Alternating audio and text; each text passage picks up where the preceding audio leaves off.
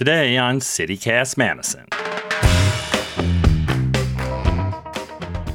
It's the Friday News Roundup. This week I'm joined by CityCast Madison's Molly Stentz and Hayley Sperling. The governor stopped by the Majestic Theater for a live taping of Slate's Political Gabfest. A new state of the art election center is coming to Dane County. And we have your suggestions for Madison based Halloween costumes. It's Friday, October 27th. I'm Dylan Brogan, and here's what Madison's talking about.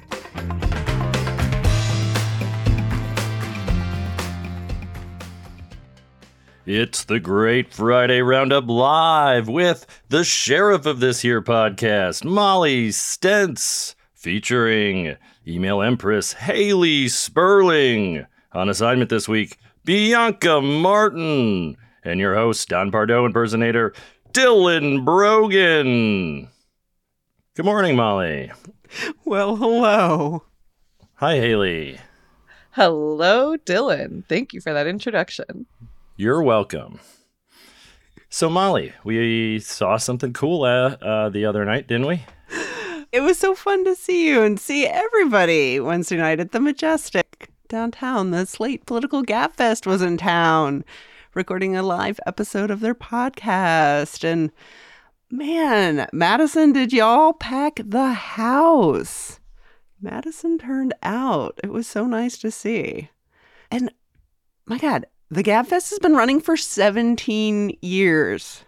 I feel like that's some serious cred as a podcast, okay? Totally. I mean, we've been running this podcast for nearly a year, and that feels like a whole lot. Hard to remember, you know, 17 years ago, 2005, W was president.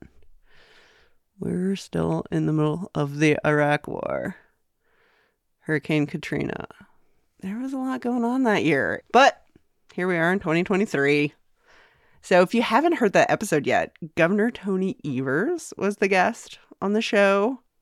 And there was a lot of talk about how to govern amid political chaos, which there is no shortage of this year, 2023. There's a lot of talk of gerrymandering of political maps and also what it means to be boring. But I gotta say, our boss, who is the CEO of CityCast, David Plotz, he got the governor to swear.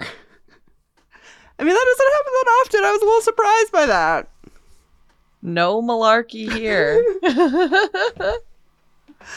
I feel like he reserves it for when he, you know, for for for emphasis, for when he's really mad, you know, which maybe was originally the what swear words were intended to to be. I'm trying to think of the last time. I think it he it was when he like went down to the legislature and had some one of his appointees that wasn't getting a that's when he said it. Yeah. And do, and all the radio station aired it. It made news. I remember it being like an AP. Everybody was like, "Ooh," you know. that man said a swear.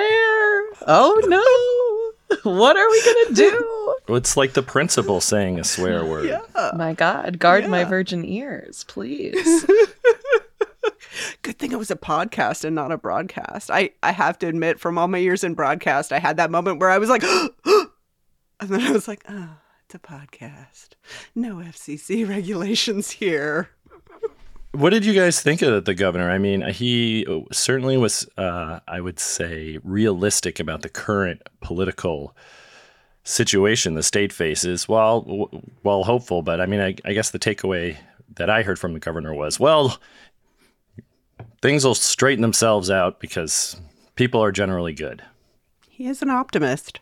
He is. I, I do call him the Mr. Rogers of Wisconsin. I can see that. I can see that 100%. I think, like you said, Dylan, he seems to have a lot of faith in the people um, and also faith in the system. Um, and as a skeptical person, perhaps I have a little bit less of each of those, but it's it's nice to hear that from a public official and also it, it was nice to hear him speak in person. I have never seen him um you know like outside of the capitol you know even like on the campaign trails. So it was kind of interesting to see him dressing it down in his little sweater vest. Um also just like a quick aside i loved seeing his security guards that were standing on both ends of the majestic stage who were also in like matching button up polo shirts and small sweater vest. I was like, there's no way this man, this large man, picked out that outfit for himself. like, Tony Evers is very much dressing his security team, and I think that's amazing.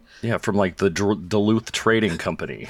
Yeah, I wonder if they have a sponsorship. Yeah. I literally almost ran into one of those dudes and I did not even recognize. I was just like, why is this guy hanging out by the stairwell behind the majestic? And I was like, he's kind of in my way. And and then I saw the earpiece and I was like, oh.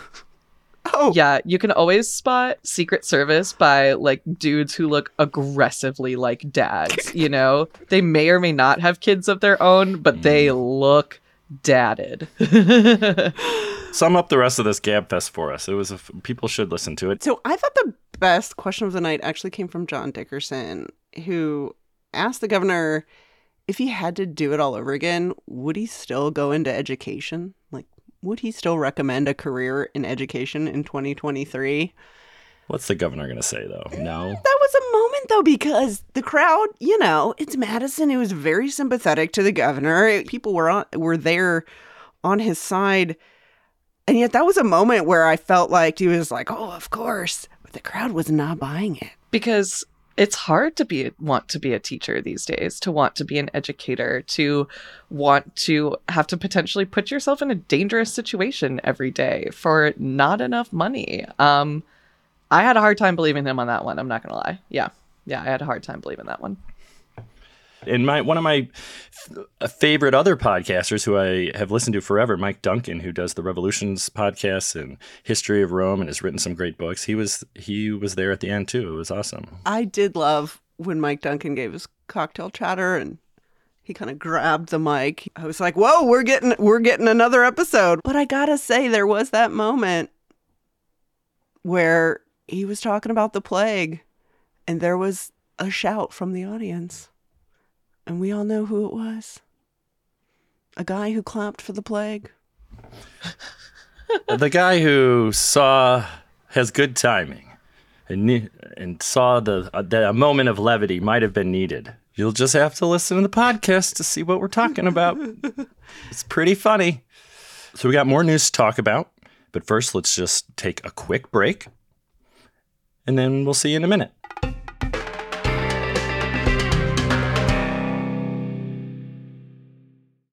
So, we all know how important elections are in Dane County for a lot of reasons.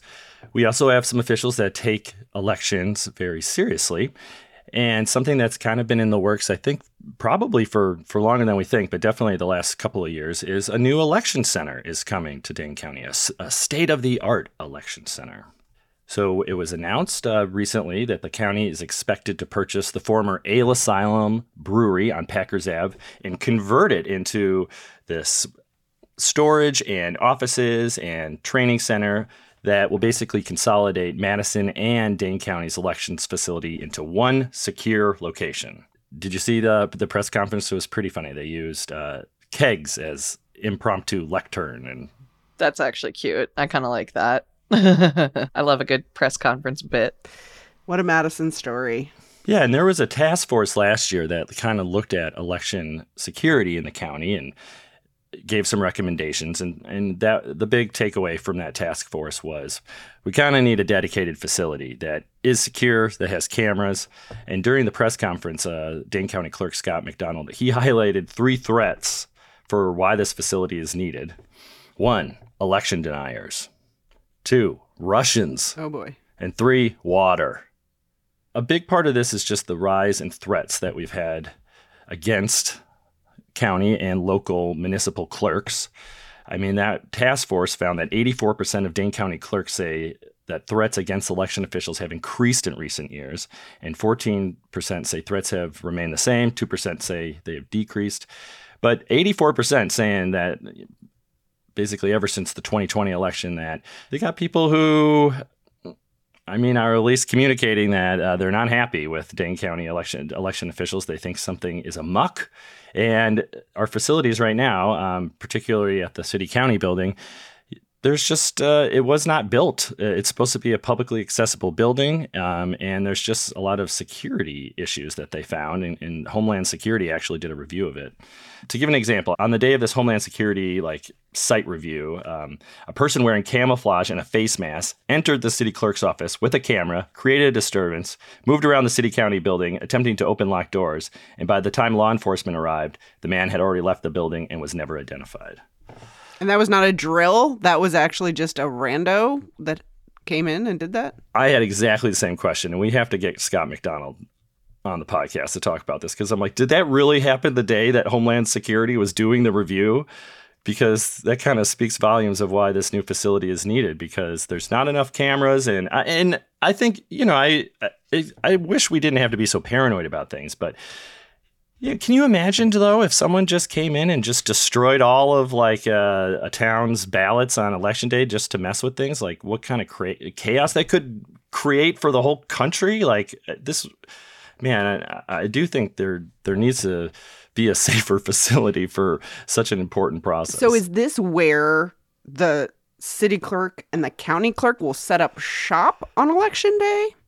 I'm pretty sure, yeah. Like this is there's a there's a lot of storage that needs to be um, a better storage system needs to be in place. So why Scott McDonell labeled water as one of the threats and of why this facility is needed is because where Madison has been storing its like election scanners, apparently there's a bunch of toilets above it and it has flooded twice and ru- and ruined this equipment.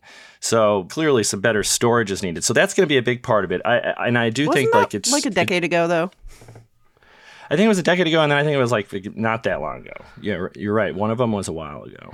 So, okay, most of the ballot information is transmitted electronically, right? So that will still happen, but then this is where they will actually truck the physical copies of the ballots that are in the tabulators. Absolutely, and you know they, those have to be stored for a certain amount of time. There's the state sometimes like randomly picks a polling site to do an audit on. The county does an audit. There's a canvas. Yeah, so and if there was a recount, that yes. instead of like the Monona Terrace, they would have a facility already Yeah. ready. And I just think they're just going to load this thing up with cameras. And if anyone has any questions about what's going on in there, they can be like, here's the video. I think that is a huge part of it. Does it also come with beer? No. yes. Important. They're keeping all the stills in there. I so- mean, for election clerk retention, mm, might be a strategy. They need this is a serious topic. We do not, they don't get to drink beer where they're counting ballots. We need election workers. It's dire. Yes, we do. I'll take some booze with these ballots, please. All this talk of elections has actually got me thinking about a pretty good Halloween costume. I'm going to be a, a, a local municipal clerk. Oh, I love that. How are you gonna? How are you going to personify your local municipal clerk? I'm going to be very helpful. I exist to assist. I'm going to have that on there. I'm going to be very open and transparent. I, I'm going to be good at counting. That's all the things you need. I love that. I love Yes. that. That's a great, great place to kick us off, Dylan. Thank you. Um, because Halloween is right around the corner. If you didn't know, Halloween's on a Tuesday this week, um, which is not as ideal. But uh, last week, I put out the question to all of you listening right now and all of the Madison Minutes readers and just the greater Madison internet community to ask what your costume would look like if you had a Madison themed Halloween. Uh, and I got a lot of really, really great responses. Uh, some people are really creative. Um, you know, of course, we've got everything from local celebrities to rotten produce. And yeah, I thought I'd give some of these ideas uh, a little a little highlight uh, if anyone out here needs a last minute costume idea or if you just want to uh, you know spice it up from that kind of every year witch or vampire why not put a little local spin on something are you ready Yeah, what was your favorite one? Ooh, it's hard to tell with like a favorite. I I honestly got so many good responses. I was kind of surprised. Um so some of my favorites um have surrounded like local celebrities. Um, one of the classics that we put together was uh, Paul Soglin. And this one, I kind of came up with the spin that he is mayor for life and in death. Uh, so you could do this one as either like the classic Soglin, you know, you dress it up, you wear your little suit, tie, put your big mustache on, and there you go. You put a name tag on that says, Hi, I'm Paul, whatever. Classic Soglin. Classic, classic. Um, perhaps if you if you have are lucky enough to own one of the save state street shirts from tone madison people will get it right away but uh, you can also make him the mayor of death uh, by putting on some zombie makeup and so then you can say like he's risen from the dead to run for office again uh, just like he did when he said he wasn't going to run for mayor and then ran for mayor again you know you never know when he's going to come and get you come into your polls come into a ballot near you You could also do Young Soglin where he's beat up from the cops. He's got so many eras, right? And so, aside from Young Soglin, we also have some Madison inside jokes, like the Woodman's produce section. Uh, the Woodman's produce section can be a very scary place. If you are a frequenter of the Madison Reddit, uh, it often comes up as a subject of conversation. Everyone's like, Woodman's produce, so gross. Why not? And I, I've got no shade against Woodman's. I love Woodman's. Talk to anyone in Madison. We love Woodman's. Go listen to our Madison Hacks episode. We love Woodman's. Uh, but you can dress up as your favorite piece of produce and add some little cotton balls and make it a moldy produce and that is a very deep cut for madison um, but it's a good one it's a good one Obscure. Woodman's has a lot of good costume ideas. You could be that cleaning robot. cleaning robot Have you seen that thing? Oh my god, there's a robot that goes around cleaning the floors. You could be one of those just like tiles that makes that very distinctive noise when you run a cart over it. yeah the tiles are a great one too. And one more one more like local deep cut that i really liked. Someone said that you could dress up as a um, triangulador mattress. Um, so if you don't know him he's one of our local artists. And i thought it would be cool. You could like cut uh, cut a hole in a sheet and wear it as like a tunic and then kind of spray paint your own vibe to it. So it's kind of like you are the art and the artist you are the trash and and the reborn. Um, there's a lot lot going on there. Uh, and then for anyone that really just needs a last minute lazy costume um, this one may have actually been my favorite. Uh, dress in all yellow orange or white and walk around in your squeakiest shoes and there you go you are a fresh squeaky cheese curd happy halloween everyone I feel like if we're going with obscure, I feel like Dylan, you could almost pull off John Nolen with that mustache if you just had like a bow tie and a big old map of Madison. You know what that guy looks like? He had a mustache. I mean, I can see the photos from the Historical Society. We have the technology but i would love to see everyone's costumes send us your costumes we are madison at citycast.fm if you got a local idea i'd like to hear it you know um, uh, madison's official trick-or-treating hours are october 31st from 4 to 8 p.m we'll see you on the streets We sure will. Hayley Sperling, thank you for joining us today. thank you dylan Molly Stentz, always a pleasure. Always good to be here.